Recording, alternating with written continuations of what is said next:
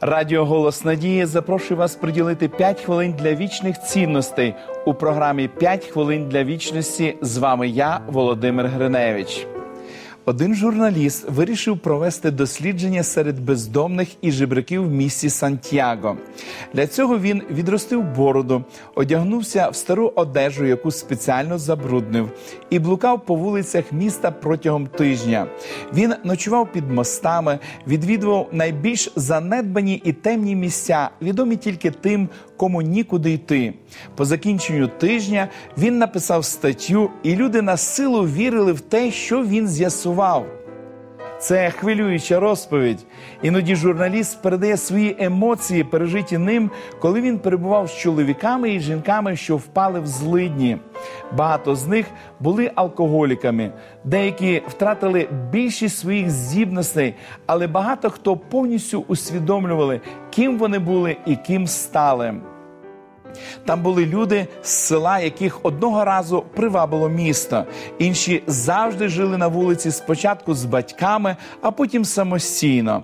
Але найбільшу увагу журналіста привернула велика кількість освічених людей, з якими він познайомився під час свого дослідження.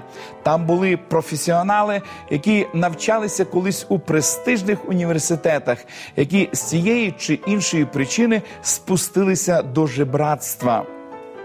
Часто дивлячись на чоловіка або жінку, що сплять на вулиці, ми забуваємо, що вони люди, що їх колись на руках колесала любляча мати, що вони були дітьми і підлітками зі своїми мріями і планами. В якийсь момент їхнє життя пішло шкеребеть. Коли Ісус ходив вулицями Палестини, Він підходив до таких чоловіків і жінок і обіймав їх. Він бав про їхні потреби, давав їм відчути, що вони люди, що вони гідні поваги. Я уявляю собі, як очі Ісуса наповнювалися сльозами, бачачи, як низько може впасти людина часто з власної волі. Немає відомостей про те, щоб Ісус коли-небудь з презирством поставився до бідного або бездомного. В другому посланні до коринтян, у восьмому розділі, апостол Павло пише.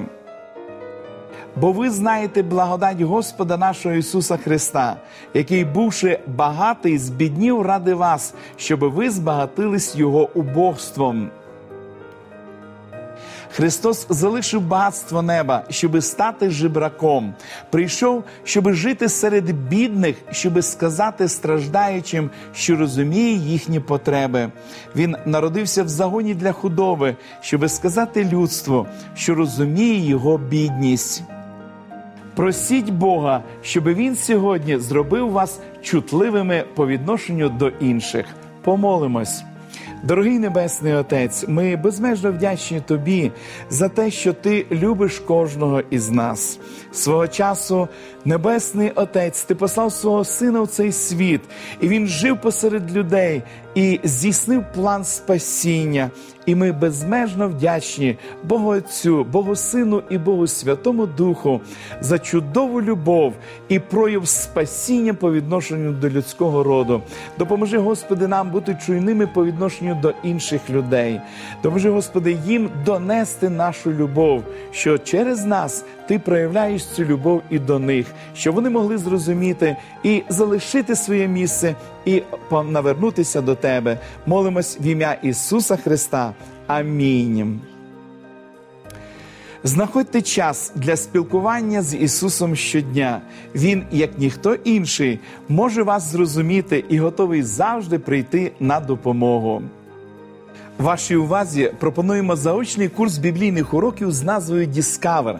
Ви можете отримати їх, зателефонувавши нам за номером телефону 0800 30 20 20 або написавши на електронну адресу biblesobachka.hope.ua. Нехай благословить вас Бог. До побачення!